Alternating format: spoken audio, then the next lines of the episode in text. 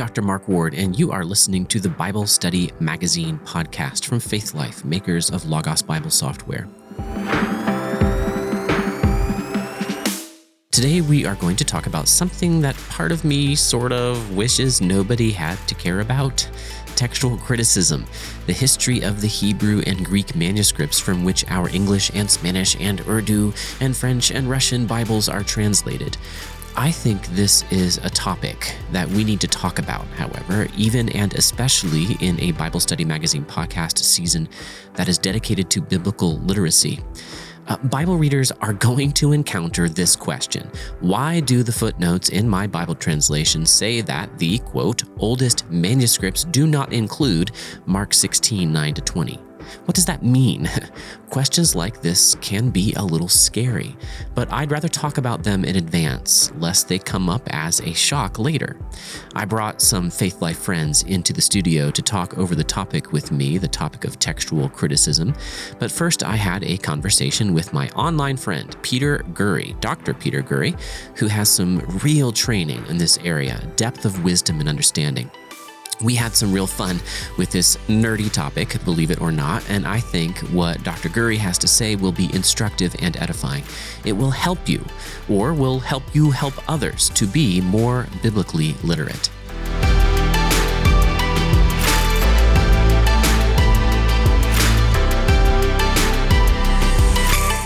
The Bible Study Magazine podcast is brought to you by Bible Study Magazine delivering tools and methods for Bible study from respected scholars and church leaders.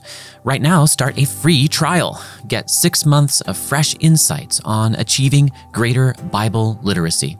Visit BibleStudyMagazine.com slash trial today.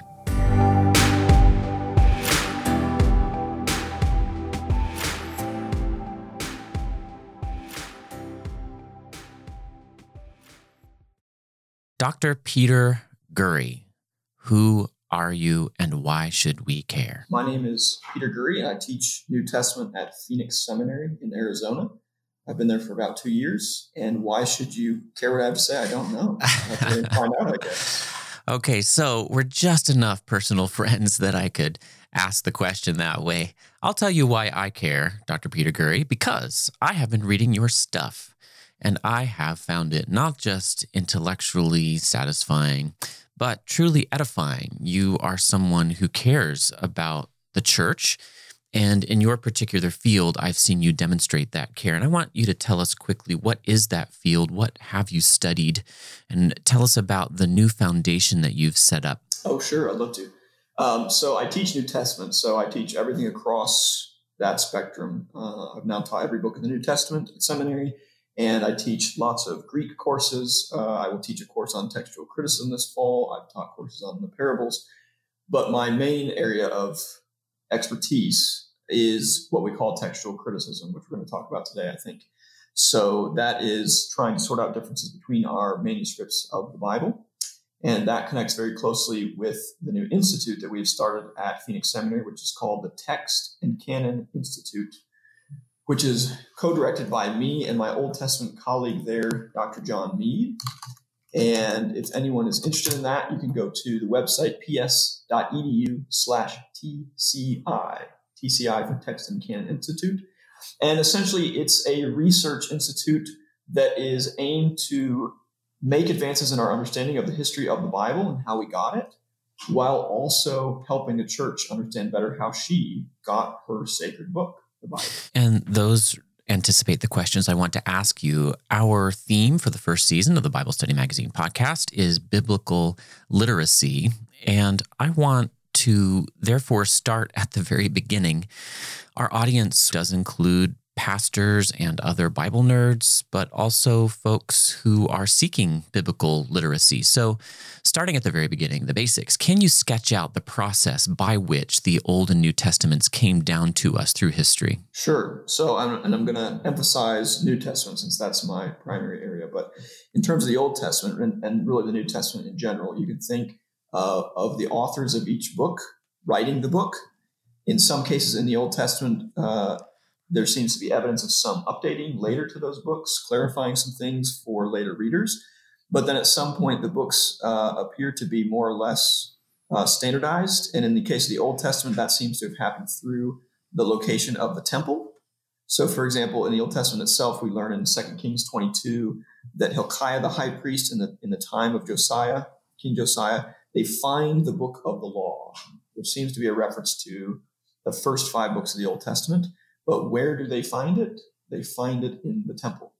And so in the Old Testament, the focus or the place where the books of, the, of, of then, what we now call the Old Testament, uh, are housed is in the temple in Jerusalem. And so that is kind of the center of where those books are housed and kept.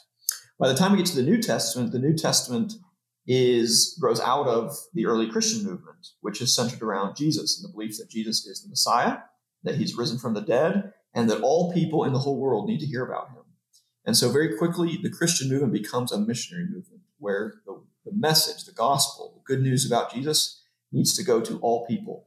And so letters are written to churches around the Greco-Roman Empire, and uh, things like Paul's letters, but then also the Gospels are written, and those are taken to various places uh, in this empire. And very quickly on, they are translated into other languages. And so in the Old Testament, you have kind of a centralized control through the temple on these uh, books that are considered to be sacred, whereas in the New Testament, you very quickly have a spread where these books are sent all over the place.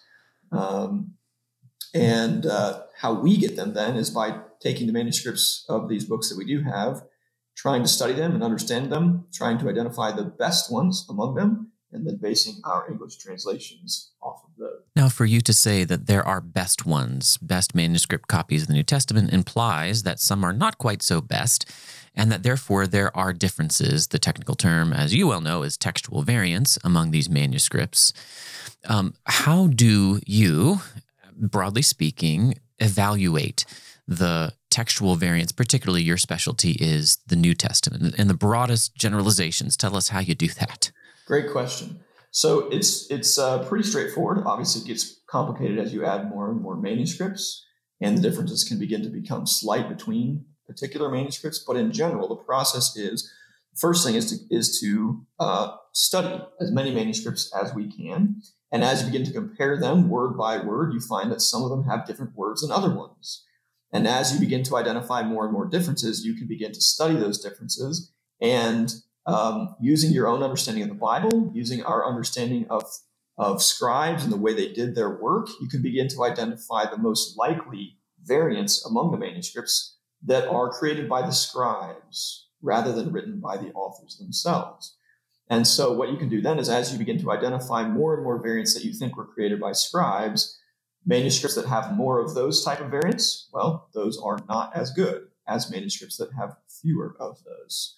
So it's a it obviously can get more complicated than this and does. But the general principle is you want to look at the manuscripts and try to identify how many scribally created readings does this manuscript have in comparison to other manuscripts. Now, you don't seem to be alarmed by these variations. What do you say to a faithful Christian, a, a layperson attending church over the years who finds it troubling to discover that there are textual variants among these Greek New Testament manuscripts? Great question.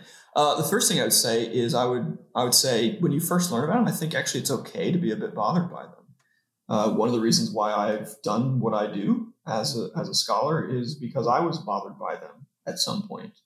Now I've lived with a lot of these variants for a number of years now, and so in some ways they're kind of I hate to say old news, but I've become at least familiar with them, so they don't trouble me as much as they did when I first learned about them. But I think it's okay to be a bit troubled by them when you first learn about them. And then what I want to do is walk someone through the reasons why we have them and how we can uh, discern the original text, the text that the authors actually wrote, among those variants. And after years of years of study, uh, I'm more convinced than ever that in most cases we can identify the text of the authors with really high confidence, uh, and that there are some cases where we can't, but those are few and far between, and that uh, my Christian faith as a whole is not changed depending on which manuscript I read. So even if I took the, the worst manuscript that I have access to, it's still really pretty good and still give me the Christian faith as I know it. You anticipated my next question, which would be how significant are these variants? And you're saying that you're not troubled by them, they don't change the Christian faith. But somebody who is troubled by them at least is asking the question, you know, I want to see for myself. If they don't read Greek, how can they see them for themselves? Hint, hint, hint. You can mention my project. Yes, I will. Um, okay. So, um, yeah, that's a good question. And I think the reason why people are often troubled by them, there's a couple of reasons. One is, especially for conservative evangelicals, we believe that the Bible has no errors in it. And oftentimes variants are actually described as being errors, scribal errors. And it can be helpful up front to distinguish between a theological error and a scribal error. Most scribal errors are not actually theological errors at all. So if one scribe writes that Jesus said something and the next scribe makes a mistake and says Jesus Christ said something, in the technical sense, he's made an error. That is, he has not copied uh, his his own example manuscript perfectly, right? So that's a scribal error. But none of us would say that it's theologically wrong to call Jesus Jesus Christ, course, right? So the first thing to say is to realize that most of the errors in our manuscripts are not of a theological nature at all. That is, they don't create a theological problem for us. Okay. Um, even if they may not be what the author wrote, they're still not wrong in the ultimate sense of being untrue. Uh, the other thing that I would say is um, people can often be bothered because once they find out about variants in our manuscripts, they wonder if maybe the whole Bible is full of variants, and if there's some maybe been some kind of conspiracy even to change the Bible. Um, so I know one of Bart Ehrman's uh, second or third popular level books, the subtitle was something like, you know, uh, why the Bible has mistakes and why no, nobody knows about it, kind of thing, right? And the sense was there's all these mistakes in the Bibles and you don't know about them. They've been hidden from you. Well, that's just really not true. The variants that we're talking about, the most important ones, are already noted in your English Bible. So I was the first thing I always tell somebody is if you want to know where the most important variants are, that is the ones that are difficult to resolve and that have some effect on the meaning of the text, look in the footnotes of your English Bible and you'll you'll find them noted already there. So they'll say something like some manuscripts say, and then they'll give you the alternate. Okay. So that's one way. Uh, another resource I often recommend is netbible.org, which is a translation that was done by a number of professors at Dallas Seminary, where I went to school. And in the Net Bible, one of the types of notes that they have are called TC notes, which stands for text criticism. And they often have a decent discussion of the most important variants there. Now, if you want something even simpler, this is where your hint hint comes in. And that is you could sit down and compare two translations that are based on two different Greek foundational texts. And that would be something like the King James and New or New King James, and compare that to something like the ESV. And if you don't want to do that manually, you could go to kjvparallelbible.org. Go there, and my understanding is that you and a team of hardworking individuals have gone through and already done that work for us and highlighted in English the differences between the King James and something like the base text of the ESV and noted the differences between them in English for us. And so you can actually see those for yourself. Is that right? Thank you. And you were not paid for that uh, advertisement. And of course, I don't, I'm not paid for that work either. That was volunteer work. Yeah. So one of the answers I also give, it sounds like you're going along the same lines to people who are concerned about the variants is that nobody's hiding anything. In fact, the professional's job, you know, people like you, is actually to show all of these variants to the world and to make them as accessible as possible. And in the internet era, they've become, you know, more than accessible. They've been, in fact, translated in, in uh, several places, and you've mentioned them. So people don't have to fear. You know, ignorance breeds fear. But if you can actually look these variants, my stock example is: Did the star come to rest over baby Jesus or did it come and stand over him? You know, what doctrine is affected by that variant? I really can't think of one. It doesn't really even mean anything different?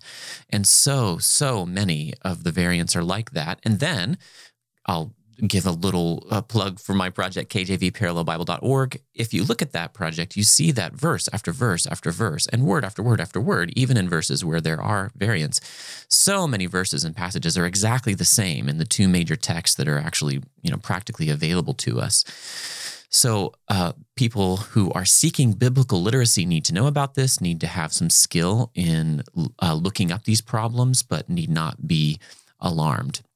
So, could we kind of stop here and, and say that anyone who knows the basics that we've just talked about now knows enough to achieve biblical literacy or would you say that there's anything more they need to know or or is it less? Could could someone be biblically literate and have no idea of the existence of textual variants and textual criticism? Um, that's a great question. Um, i think so biblical literacy i guess you could think of meaning understanding the bible itself and i think our english translations are of such good quality nowadays that uh, you can know next to nothing about textual criticism and the variants that are there, and you still know your Bible very well.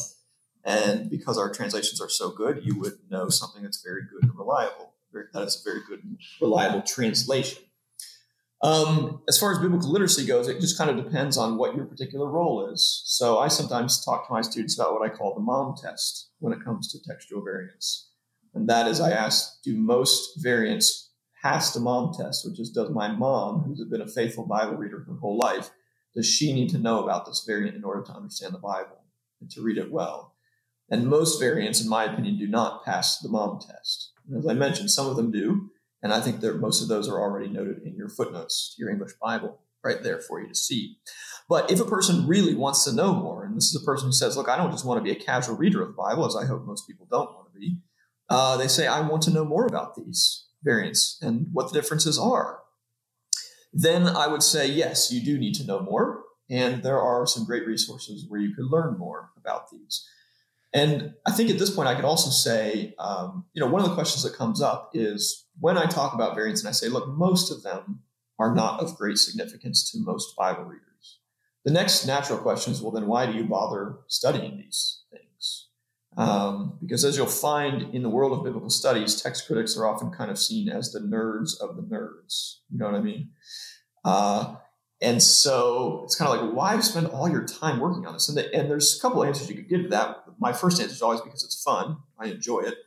Um, but one of the answers to that is because actually, in studying the variants themselves, we can sometimes understand how our predecessors in the faith read and understood the Bible. And that is sometimes the variants themselves become almost a kind of commentary for us on the biblical text. And so for me, for example, when I'm teaching the Bible, I want to understand the Bible as carefully and as well as I can. And by thinking through the variants that I find in the manuscripts, it forces me to think more carefully about what the Bible says than I would have otherwise. I think that's a great answer. You know, and when I've done the same thing, looked at these variants, and sometimes they're a tip off. You know, when they carry any significance, sometimes they're a tip off to some kind of interpretive question. And I actually find it comforting to know that someone who knows how many centuries ago had the very same question that I do about the meaning of this text. And wouldn't it make a little bit more sense for this to be an aorist rather than a present? um, I'm I'm with some anonymous Bible reader in puzzling in some cases over what God means. And again, I find that comforting. And I think something else you said is really relevant to our whole series on biblical literacy, and that is you can define biblical literacy differently depending on what your calling is.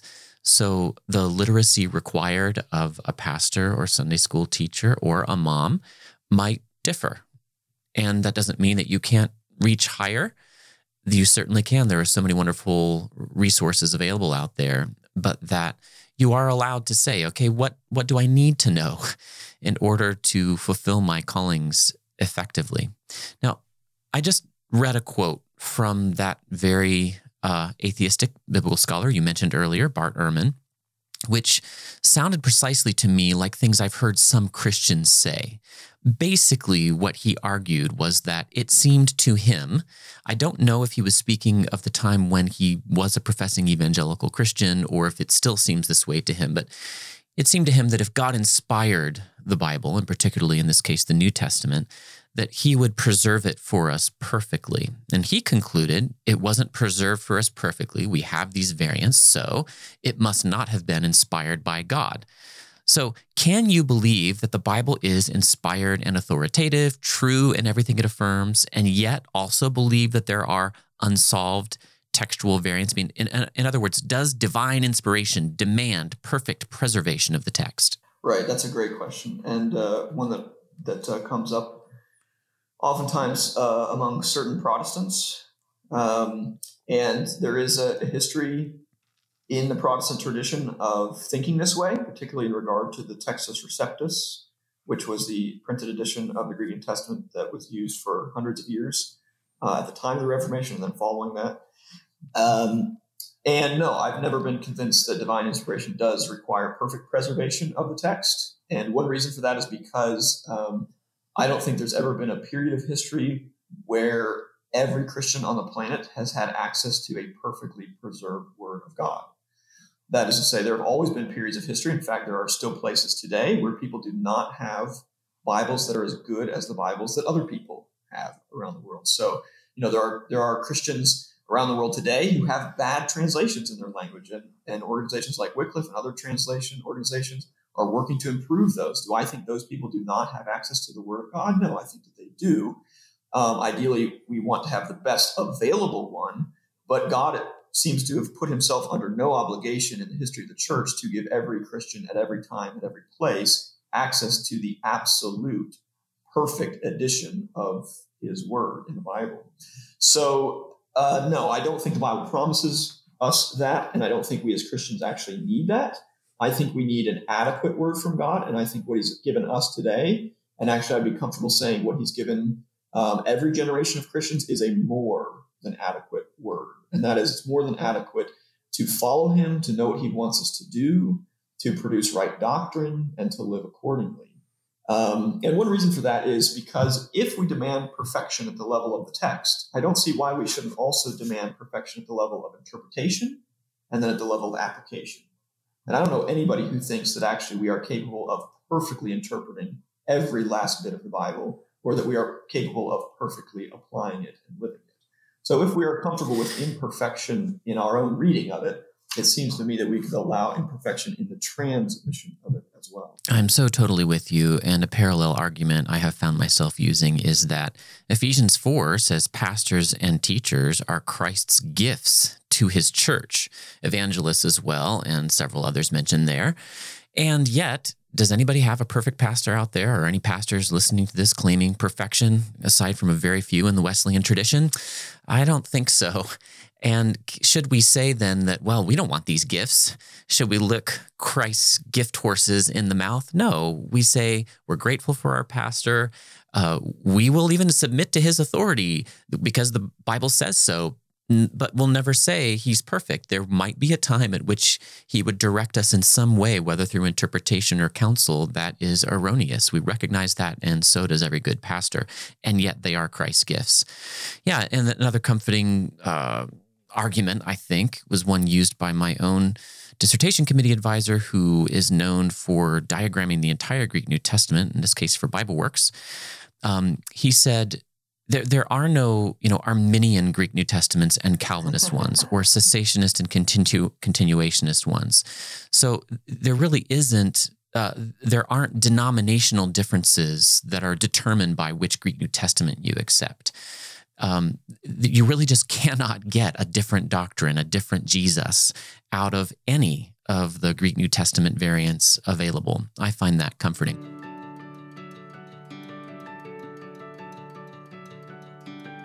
For me, textual criticism is personal. I don't just do biblical studies for a living.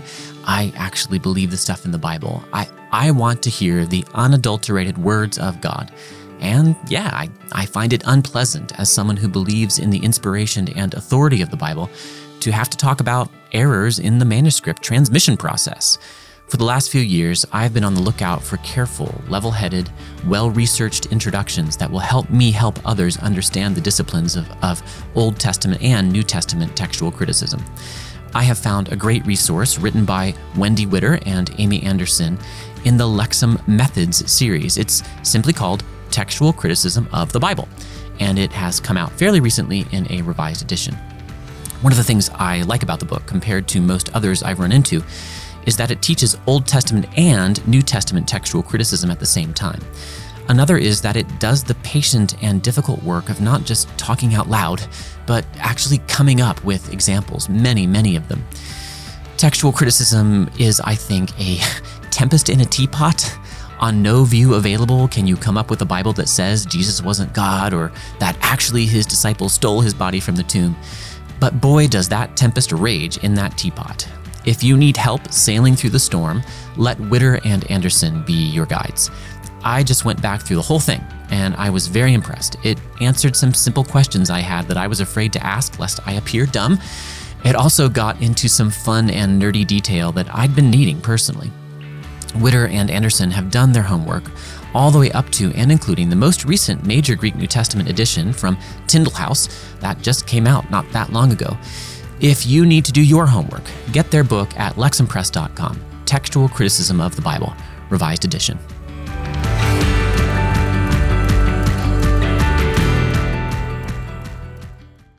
Now, you earlier uh, alluded to a point that I has really kind of been new to me. Just recently, I did read and review for the Logos blog Dirk Jongkind's um, companion volume to his edition, worked on at Tyndale House, Cambridge, and I believe you have some familiarity with that outfit. Um, he his uh, Greek New Testament they've put out, and he's done a really great job in really introducing New Testament textual criticism. I was impressed with it. And one thing that he did that really impressed me, that was helpful to me, was he tied the existence of textual variants to the good purposes of God. You said something similar when you said, you know, compared to Judaism, in which there was this central authority and the the text of the law was found in the temple, and there there could be sort of an authoritative exemplar for everybody else to conform to. You know, the, the letters that make up much of the New Testament were from from their very origins sent out to multiple disparate places around the ancient world. And anybody who copies them and comes up with these minor, I could say in a way, typos, um, they're not going to have an easy means by which to compare them to a standard. And Jongkind said that uh, tied these variants, therefore, to something good. God's purpose always was to bless all the families of the earth, not just the Jews. And that's why we have variants. I just wonder, and it's really okay if you don't have an answer to this question. Have you ever heard anyone give any other positive reasons why God might have left us these New Testament textual variants? Um, that's a good question. Well, yes. Well, yes. Although usually there are people who do not have a particularly high view of the Bible. Uh, so actually, I think Dirk's position uh, is really interesting because Dirk does have a very high view of the Bible. Um, and so his actually that was new to me as well reading that book, and I appreciated that and been thinking about that since I read it. Um, some people see value actually in the variants because that for them then decentralizes the authority of the Bible. So there can be no single authoritative edition, and therefore the Bible has less authority for them, and they see that as a kind of a freeing thing. Uh, I certainly would disagree with that position, but that is the way some people would go. Um, I think in terms of for a person with a high view of Scripture, seeing value in the variants to me, again, it is um, the variants that, let's say I can identify a variant and I'm very convinced it is not original and therefore not inspired by God. It is still to me uh, evidence of the way people have read the Bible in the past. And in some cases, actually, well, in every case, it is it is an example of the Bible that these people read. So I think of a manuscript like Codex Bezae, which your listeners can look up on Google if they want to learn more about that. But Codex Bezae is a famously quirky manuscript. It's a copy of the Gospels and of Acts primarily. And it's just very quirky. Has a lot of readings in it that are only in that manuscript. And I sometimes remind myself that as much as I don't prefer the readings in there that are quirky, that was still somebody's Bible at some point in time. And I don't know who they were, but I can assume that they still had access to God's word in that manuscript, and they still knew the most important things about Jesus and were still able to follow him and develop their theology and and write music about it, and you know all the all the other things that are part of being a Christian.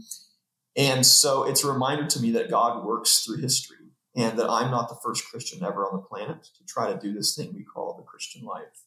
So I think there's value in just understanding that the manuscripts themselves they are they are material artifacts of our predecessors and a testimony by virtue of that of the great cloud of witnesses that has gone before us. Um, and as I mentioned, I think some variants do help me wrestle with what the text means better, and sometimes actually they provide illumination on the original text. So even a variant that is not original sometimes gives me new insight into what the original means. Does that make sense? Sure does. And this follows along from previous parts of our discussion here.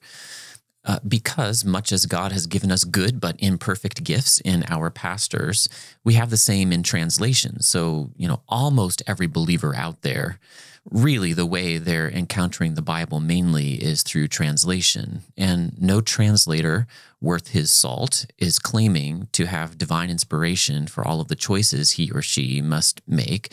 And therefore, there are going to be some places where maybe you didn't get quite the best rendering or one that was too literal or not literal enough and and yet do you have god's word? I think of the king james translators in their preface which is really really rich but also really really dense they said that even the meanest translation of the word of god you know the least the least uh, the, the, the poorest quality translation contains no is, they said, the word of God, just like when the king speech, speaks before parliament and his words get translated into Dutch. Even if some translators aren't quite as good, that's still the king's speech. Same with God speaking through the Greek in the New Testament. We've got these variants that, yeah, there's a little bit of static they're creating for God's speech, but his speech is powerful enough to come through over that static. Would would you consider that a worthwhile I analogy? Do. I want to I want to add one point, and maybe I should have made this point earlier, but that is when we compare the authority of the Bible to something like the authority of our pastors, or say the authority of a translation. One reason why we're comfortable with the authority of a translation is that we all know that it goes back to something behind it that we think can be that can be a kind of rule or guide to correct the translation. And same with our pastors. We we're, we're comfortable with our pastors being errant and fallible precisely because we believe there's a Bible that can correct them if, if it needs to, right? And so there's a kind of a fixed standard that we know is behind these things. And I think that is where people can get troubled by the reality of variance because they think there is this fixed standard that can judge all others. And I just want to say to a person who's worried about that, in most places, that is true.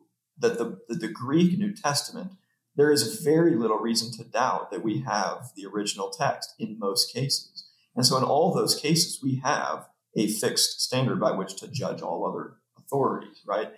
But where there is still debate or discussion or where we're not confident, um, those are so few and far between that I don't think they need to unseat the Bible as our fundamental and most important authority. Does that does that make sense? I think that difference is important to note.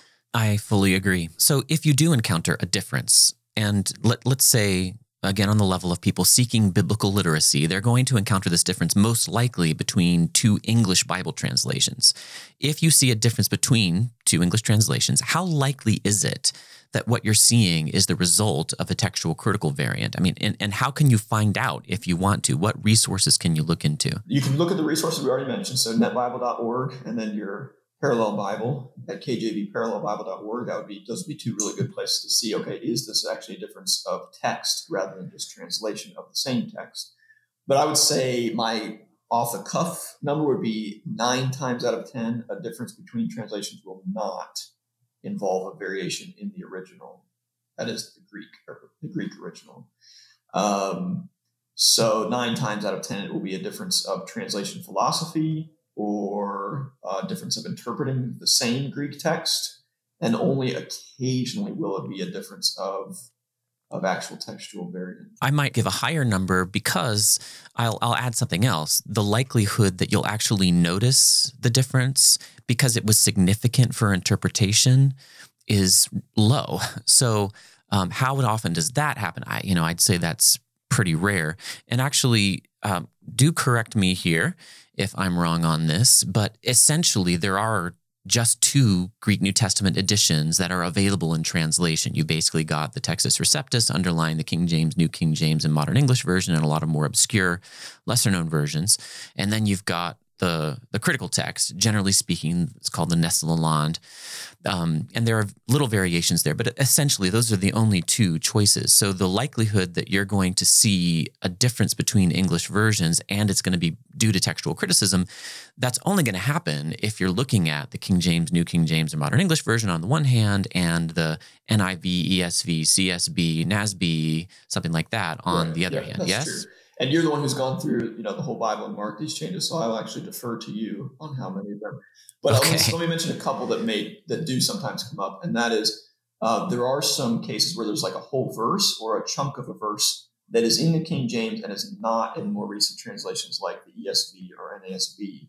Those are usually the ones where people tend to notice it. So some sometimes it's just a whole verse missing, and say you jump from verse 36 to verse 38 or something, and that may be a case where yes, it's definitely an issue of textual criticism involved, not just translation. Let me mention uh, one other one, just so your readers have a concrete example. In Jude, verse 5, um, most translations will say that the Lord is the one who led a people out of Egypt. But if you read the ESV, it will say that Jesus led his people out of Egypt. And that is a particularly difficult variation there in the book of Jude, um, where actually the editors of the Nestle Aland edition have changed their minds between the previous edition and the current edition. Uh, what's interesting about that one is that the ESV committee made that decision to prefer Jesus over the word Lord before the update to the Nestle Aland had even come out. So it's helpful to come. It's helpful to remember that translation committees do not have to follow any particular printed Greek edition slavishly. In fact, none of them do. They all have the authority and, and the, the purview to make their own text critical decisions where they disagree with the editors of any particular Greek New Testament. And in fact, the, the King James translators themselves did that. They disagreed with Beza, which is one of the texts they had, 1598, and with Stephanus, 1550, and they felt free to go with one or the other or go against both, you know, dozens of times every translation does this. It's not new. And the King James translators actually put those footnotes in the margin that you've mentioned. You know, some manuscripts read this or that rather than what they put in the text. It's not like this is just a, a modern thing. This has been, you know, people have been aware of these variants going back actually into antiquity Correct. in the church. Yeah. Yes. And the other thing I'd say is there's a great example of, of, of actually a variant that is noted in the King James it is sometimes uh, obscure or easy to miss, but in First John 2.23, uh, you of course know about this, Mark, the original King James noted places where the original text didn't have a word, but that it's, it's a word that we need in English to complete the sentence, right? Um, so a word like is or even or something like that. And these were marked in Roman letters as opposed to black letters in the original printing. Later, that was changed to italics. So in 1 John 2.23, if you actually look at a King James, the second half of that verse is in italics in our current printings of the King James. That is not a case where those words were missing from the original and needed in English to complete the sentence. That's not a case of that. It's actually one of the only cases, maybe the only case, where the translators used this other formatting, this other typesetting to mark a place of variation in the Textus Receptus itself in the various editions of the TR. So that's a really interesting one, and that just shows us that even the King James translators they had decisions that they had to make. It's not like they slavishly followed one of Beza's printings. There were places where they departed even from from that. So I think you're demonstrating to Bible Study Magazine podcast listeners that textual criticism does get awfully nerdy. And I guess I must be a nerd because I'm enjoying it too. And let's like amp up the nerdiness level here just a little bit because you are known for your work on a computerized method of figuring out the relationships among existing Greek New Testament manuscripts called the Coherence Based Genealogical Method, or CBGM. I read your article on this in JETS, the theological journal, and here's my question. Okay. Is the CBGM real or did you just make it up in order to get a dissertation? I mean, now that you've got the diploma on the wall, can you can you feel safe telling us the truth? Well, first of all, I don't have my diploma on the wall. It's it's in a shelf somewhere. Um, but yes, uh, I did make it up. Yep. I did. I made it up. you heard it here, folks. no, I, I did not make it up, although there were times where I felt like someone else had made it up. So, the coherence based genealogical method is a new attempt to relate the text of Greek manuscripts to each other. So, what your listeners probably don't know is that in textual criticism, uh, from various different fields, so your listeners may not realize that the, the Bible is not by any means the only book that textual criticism is needed for. Uh, we need to do textual criticism for Shakespeare's plays. Uh, we, we need to do on anything before the printing press. In some cases, we even have to do it for modern authors where we have a copy of the handwritten, say, poem that a poet has written, and then later the first published edition, and then maybe even a second edition. And that can involve textual criticism. Uh, in the case of most classical writings, so writings from the ancient world like the Iliad and the Odyssey, scholars have to do textual criticism. And usually the way they have done this is that the first step is to try to relate the manuscripts that they have for this particular work, so say the Odyssey. And once they have related the manuscripts to each other, uh, then they can eliminate the least important manuscripts. So it basically is if you can kind of think of a family tree. You're trying to construct a kind of a family tree for this writing. And once you've identified the family tree of these manuscripts, you can kind of eliminate, say, the great great great grandchildren because they're too far away from the source, right?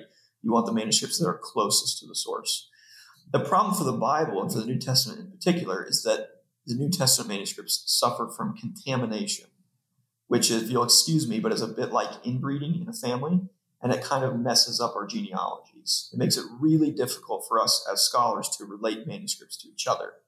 So, for for most of uh, most of the history of biblical studies, we have not tried to do that for the New Testament, except in some isolated cases, like with a handful of manuscripts.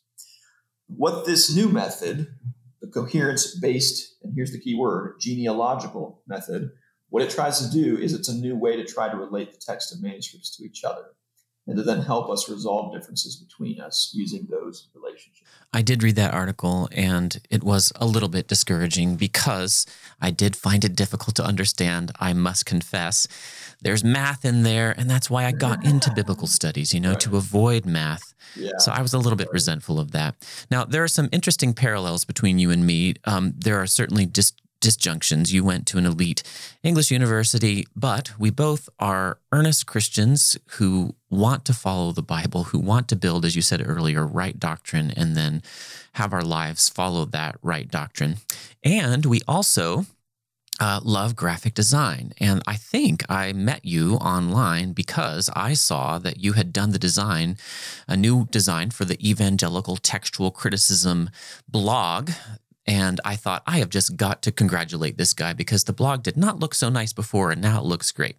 So that's a good segue for me to tell everyone in the listening audience that if they want to nerd out on this stuff anymore, whether they want to be introduced to it slowly or dive in, your website that you and others, I guess, especially really in that Tyndale House arena, uh, have worked on is a really great, fun place. Little tidbits you can get there about textual criticism are, are very interesting. And occasionally, when there are pieces of big news, like the Jesus wife fragment or the obelisks in, was it Sinaiticus, that supposedly indicate that certain passages of the New Testament that are fought over are not original. I go right to your site there that you designed and you write for to look for help and answers. I wonder what else would you tell people to, to look into? Where, where would you have them start in this uh, arena? Yeah, it's a good question. Our, in some ways, our blog is is uh, kind of if you if you go there, you're, you're kind of jumping in midstream, sort of the conversation is already happening. That's a, one place where it unfolds. If you want just kind of a, a an introduction to text criticism itself um, I'll tell you a couple books that I like. I, have just finished Dirk Jongkind's book that you mentioned already, which is an introduction to the Greek New Testament produced at Tyndale House. Um, that's very short. It has some Greek in it, so it may not be as accessible to those who don't know any Greek, but it's written in a very accessible style um, and covers some issues uh, very nicely in short order. The one that I have my beginning Greek students read is called uh, The Textual Criticism of the Bible by Amy Anderson and Wendy Widder which I believe is published by Lexham Press. And then the next step beyond that, I think that's right. still the standard introduction is the text of the New Testament by Bart Ehrman and Bruce Metzger. That is still uh, a great overview of the topic that I uh, recommend.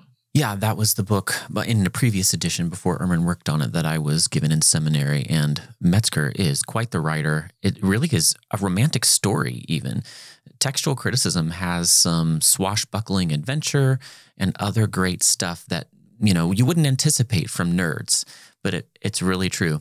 Well, Thank you, Dr. Peter Gurry, for your time and your expertise. You are one of the teachers that Christ has given to his church, which means both that you are imperfect and that nonetheless you have good things to give to us, and you've done that. I personally appreciate it. I'm sure our listeners do too. Well, thank you very much. I appreciate being with you.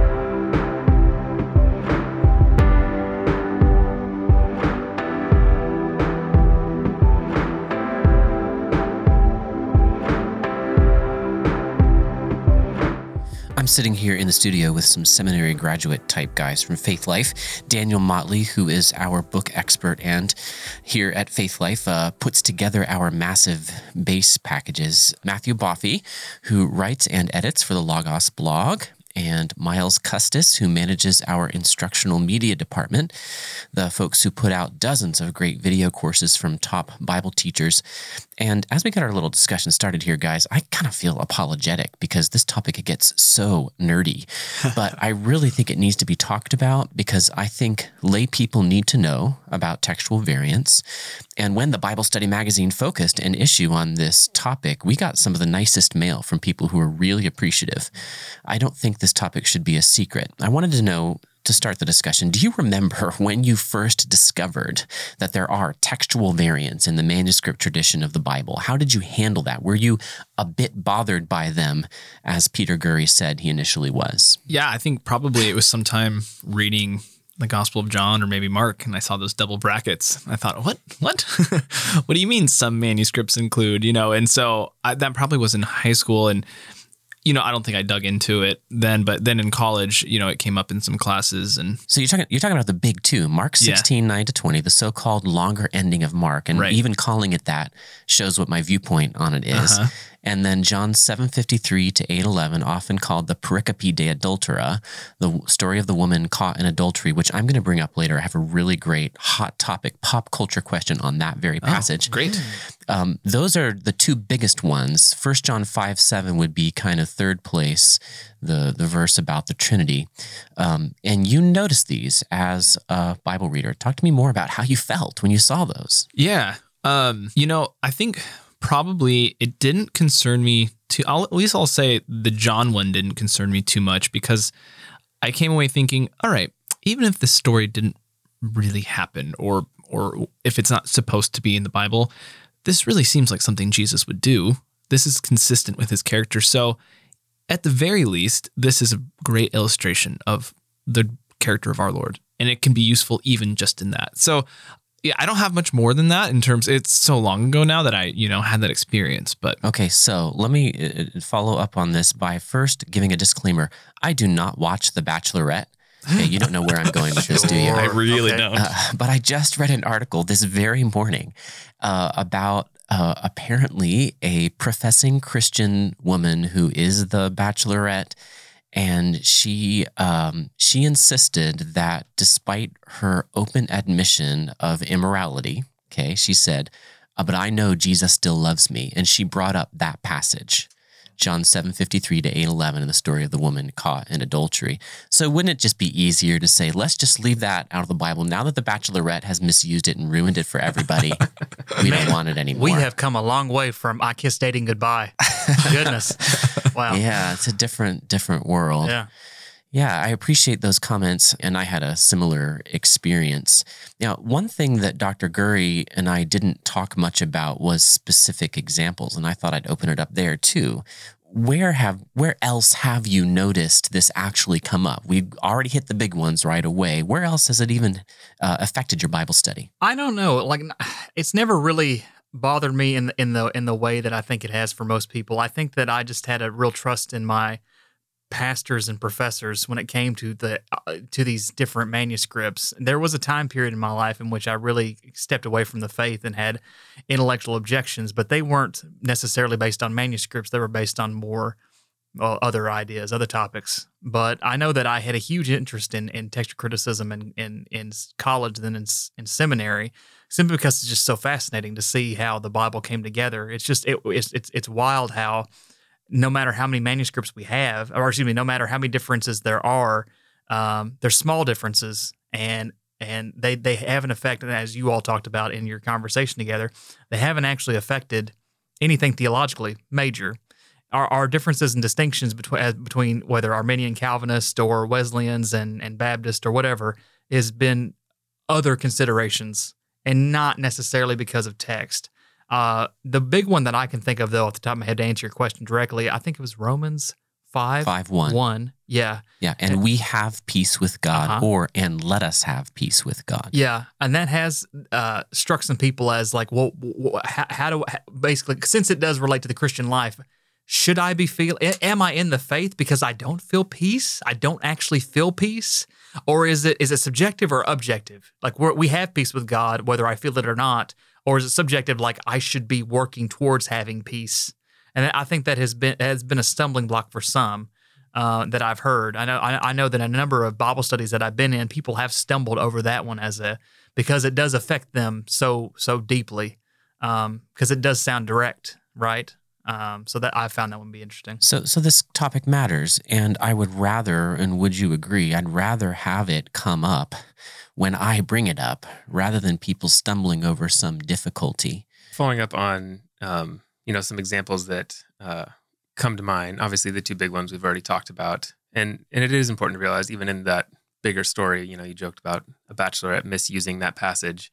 Um, I'm, I'm aware of that incident as well. You saw and it I live. Think, you look, did I'm watch not, The I'm not, not going to comment on whether or not we watched The Bachelorette at my house because Mhm. that's not the purpose of this podcast. Of course not. But I will say that the verse she quoted was, you know, about uh, he who's without sin pick up the first stone, which you know that story is may or not be may or may not be in the original Gospel of John, but the concept of of that still is present throughout the Scripture. You know, you know, judge not lest ye be judged, or Cast Or- the beam out of your Yeah, own eye before you go for the speck in someone So there were other passages she could have quoted if she didn't want to get into text critical issues on The Bachelorette, which I don't think was her concern. Um, another little kind of fun uh, example that I can think of um, is in Psalm 145. And Psalm 140, well, throughout the Psalms, there's often these acrostic Psalms where each verse starts with a different letter of the Hebrew alphabet, Aleph, Bet, etc., basically A through Z. And Psalm 145 is one of those Psalms, except it skipped the noon line. There was no verse that started with noon or you know, the letter N if we're going to use English. So there was clearly something that was missing. Um, and uh, in the Dead Sea Scrolls, one of the one of the Psalm scrolls found there, 11QA, actually has a noon line, and that's one where you know, now we can sort of fill in the acrostic. And I think I was looking at English translations earlier. The NIV includes it as uh, just verse 13b. They don't make it a separate verse. Um, the ESV includes it and has brackets around it, and like the NASB and New King James still do not include it. They didn't haven't gotten updated since that was a more acceptable thing. So that's kind of a fun one where you can literally see an alphabet pattern that gets filled in through textual criticism. And here's a place where, in a way, your personal Bible study has been helped by things, uh, by the, this topic. You, you can recognize what's going on when you see 13b. You don't have to be confused. And of course, what do we want to do with biblical literacy except learn how to be better Bible readers? So let me focus even more on that question. Have you ever been helped by something like the TC notes, the textual criticism notes in the Net Bible, or um, Logos, or our own colleague here, Rick Brannon? and Israel Loken have put out the Lexham textual notes on the Bible, where they cover Old and New Testaments, all the variants. Uh, there's Metzger's textual commentary and Omanson's comforts. I actually roomed with a real live textual critic when I went to the Grand Canyon recently, and I just every time I saw him do something, I said, "Wow, that's how textual critics brush their teeth," and they do. I mean, at least this one did. Uh, that was Paul Wegner. He's written some good stuff on it Did too. you So- compare three toothbrushes before choosing one? yeah, The oldest he, cho- toothbrush he is the chose the, original. Yeah, which I thought it was a bad idea. Yeah. I'd go for the new one. I don't care if it's original. Um, when has what what resources have helped you? Um, so whenever I was doing, uh, you know, studying text criticism for classes, um, just just to throw out a book, uh, Old Testament text criticism by um, was really helpful. So that you were talking in in, your interview uh, with Dr. Gurry about books to read, and I think that one was a pretty good. I think that one was a pretty good um, introduction to it. It's a little it's a little heavier read. Uh, so for someone who who maybe doesn't know Hebrew or Greek, because there's a New Testament text criticism as well. I think by David Alan Black. I'd have to look that up, but uh, it's in the same series. Baker Academic puts them both out. Um, they were both they're both very helpful. Um, walking through like some of the issues, introductory issues for uh, text criticism, both because it's, it's going to be different for Hebrew versus um, um, Greek New Testament. The the Hebrew uh, the Greek New Testament. What we're doing is what, what text critics have been doing is looking at these families of manuscripts and coming up with uh, a- like an original text. They're trying to come up with an original text of what the original. Um, the, the autographs would have looked like. So the The original, autographs being the originals. yeah, the, the originals. Whereas with Hebrew, what they they, they don't the BHS, the Biblia Hebraica Stuttgartensia, like the, the, the critical text that most scholars use, it doesn't attempt to try to recreate a critical edition, like a a, a, a coalition of all these manuscripts together. It's trying to it's, it, it took the I believe the Leningrad text, and it it makes little notations about where differences are in other manuscripts, so Syriac or any other Hebrew, the Dead Scrolls, all that fun stuff. Um, so it's text criticism is different depending on whether you're talking about Greek or whether you're talking about Hebrew, uh, which is very fascinating. Uh, so, but those are two helpful books, I think, for for me for when I was studying the Bible, uh, you know, as a seminary student. I don't have any um, specific books to add. I mean, those are all good ones. I'd be remiss if I didn't mention a couple of mobile ed courses we have that go over this topic pretty well. And we have two different courses by Michael Heiser. Uh, one of them is called How We Got the Old Testament, and one is called How We Got the New Testament. And he walks through these issues and textual transmissions and scribal practices, and it does so in a pretty easy to understand for the layperson um, way. Those would be really helpful um, if you're interested more in the topic. That's great. Um, yeah, I, I also don't have resources to add. I feel like the ones you guys mentioned are, are really good. But I do have a, a, comment or an answer to a question that you were sort of forming a little bit before you asked this last one of, you know, um, in your personal Bible reading, what's been like when you've come across a, a variant. And I think, um, uh, I think Peters has something kind of like this in, in the uh, in the interview, where it, it at the very least it makes you take a second look and think, oh, okay, so there's a, variant here, and why might there be a variant? And it just gets you thinking that much more critically and attentively um, about a text. And and so you know, yeah, you can look at those little footnotes and think, oh no, there's another you know, there's another way of going about it. Or you could look at it as kind of he said, ooh, an interesting artifact. Okay, what might this tell me? Mm-hmm. So I have found it to be helpful in that way. Yeah, every tool that you add to your tool belt for studying the Bible is really just another way of helpfully slowing you down in your Bible reading so you don't miss stuff. Well said. That's what I find. All the labels that I learn, all the concepts that I learn are just opportunities for me to pay better attention. And that's what people say about l- learning the original languages at all mm-hmm. is it, it, it, just slows you down and helps you see things. Mm-hmm. Yeah. Yep. Now, mm-hmm. a final question for everybody, and thank you for coming in to the studio to chat about this. You guys are Bible teachers and Bible teachers of various sorts listen to this podcast. I sure hope so. When do you mention a textual variant as you teach Sunday school or as you preach to a congregation? And when do you skip over it? I think that the mom, what was it called? The mom test, I think mm-hmm. that he mm-hmm. brought up about like, you know, what does my mom, who's a faithful Bible reader, need to hear about this textual variant or is it covered in some other way that's better for her? I think that's a great principle to follow. I mean, uh, do you want to deep dive into a thing like a like a textual issue in a in a in a Bible study past you're going? Maybe or maybe not, depending on whether people are asking. If people have questions about the text, you don't need to hide it from them. Mm-hmm. Text criticism, like like he mentions in, in, in your interview, like we don't we're, we're, not hiding this from anybody. We're open source here, baby. Like we're, we're we want to look at this. All right, we open access. We want people to know about the text. We don't want people to be to be like, we, like we're trying to hide something like it's esoteric knowledge.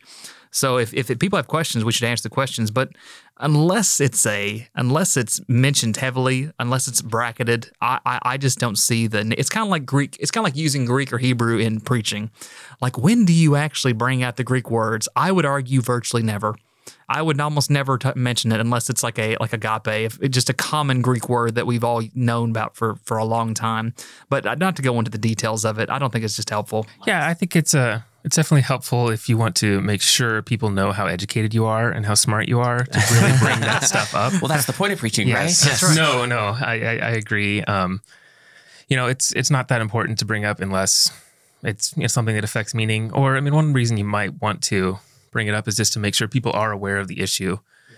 You don't want people to be caught unprepared if someone comes and says, "Hey, you know, the Bible you read is chock full of errors. There's tons of variants, and you, how can you really rely on that?" And if they don't know anything about this whole field of textual criticism, they might be caught back and you know, at the worst case scenario, doubt their faith or, or doubt hmm. the authority of Scripture. I have actually seen that happen, sadly so. Hmm. So yeah, just getting people to know this isn't a scary thing. There there might be hundreds of variants. Most of them are spelling variants or minor errors that you can quickly understand. And like you said, it's very transparent.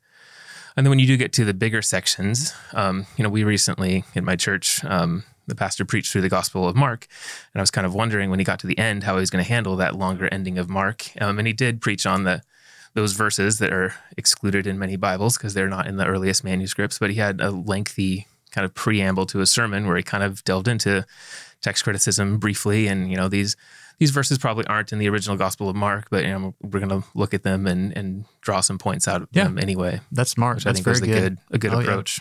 Yeah, I would I would say, you know, maybe take a look if your church has, you know, Pew Bibles, maybe take a look at those Bibles and see if your text for Sunday has a footnote on it because chances are a lot of people are going to see that as they're following along and it might do you well to just at least acknowledge it. You don't you don't have to, you know, put in an excursus into your sermon, but I do think it would be comforting for certain people in your congregation to know that you know it's there and that you're not troubled by it. And maybe give a brief answer to why it's there. And it also could be a great opportunity to say, you know, if you are interested in textual criticism, a, that's surprising. And B, uh, you know, in two weeks we're gonna host a, a class on it or, or whatever, you know, and just and use it maybe as an opportunity to jump jump into a talk on that. Well, I don't think interest in textual criticism is going to be surprising anymore after this podcast. It's going to rise greatly. And in fact, I think we know the strategy for getting it out to the church. We need a reality TV show that focuses on mm-hmm. textual criticism. Amen, criticism. brother. Amen. I would be happy to be one of the supporting cast. Maybe Peter Gurry can be the star. Hey guys, thanks for coming in and talking about this nerdy topic. We are just hoping people will be more biblically literate. And I think through some of your wise comments, we have served that end. Thanks. Thank you. Thank you.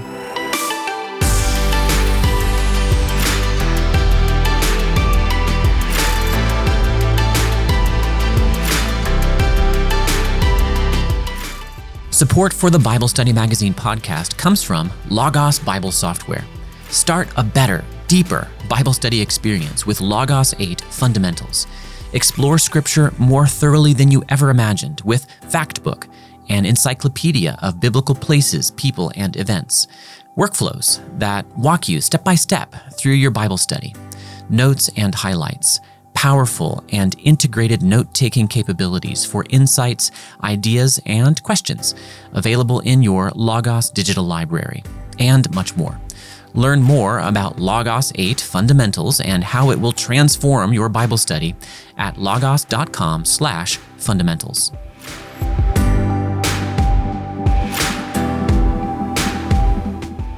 You've been listening to the Bible Study Magazine podcast, and as long as this doesn't get mangled in transmission over the podcast waves, you can be totally confident that our producer is Kaylee Joyce, our audio technicians are Brandon Van Beek and Jack Underwood, and I am your host, Mark Ward. I pray that our discussions today will serve the church by serving you, the listener, by making you a better and more careful and more knowledgeable and more faithful student of your Bible.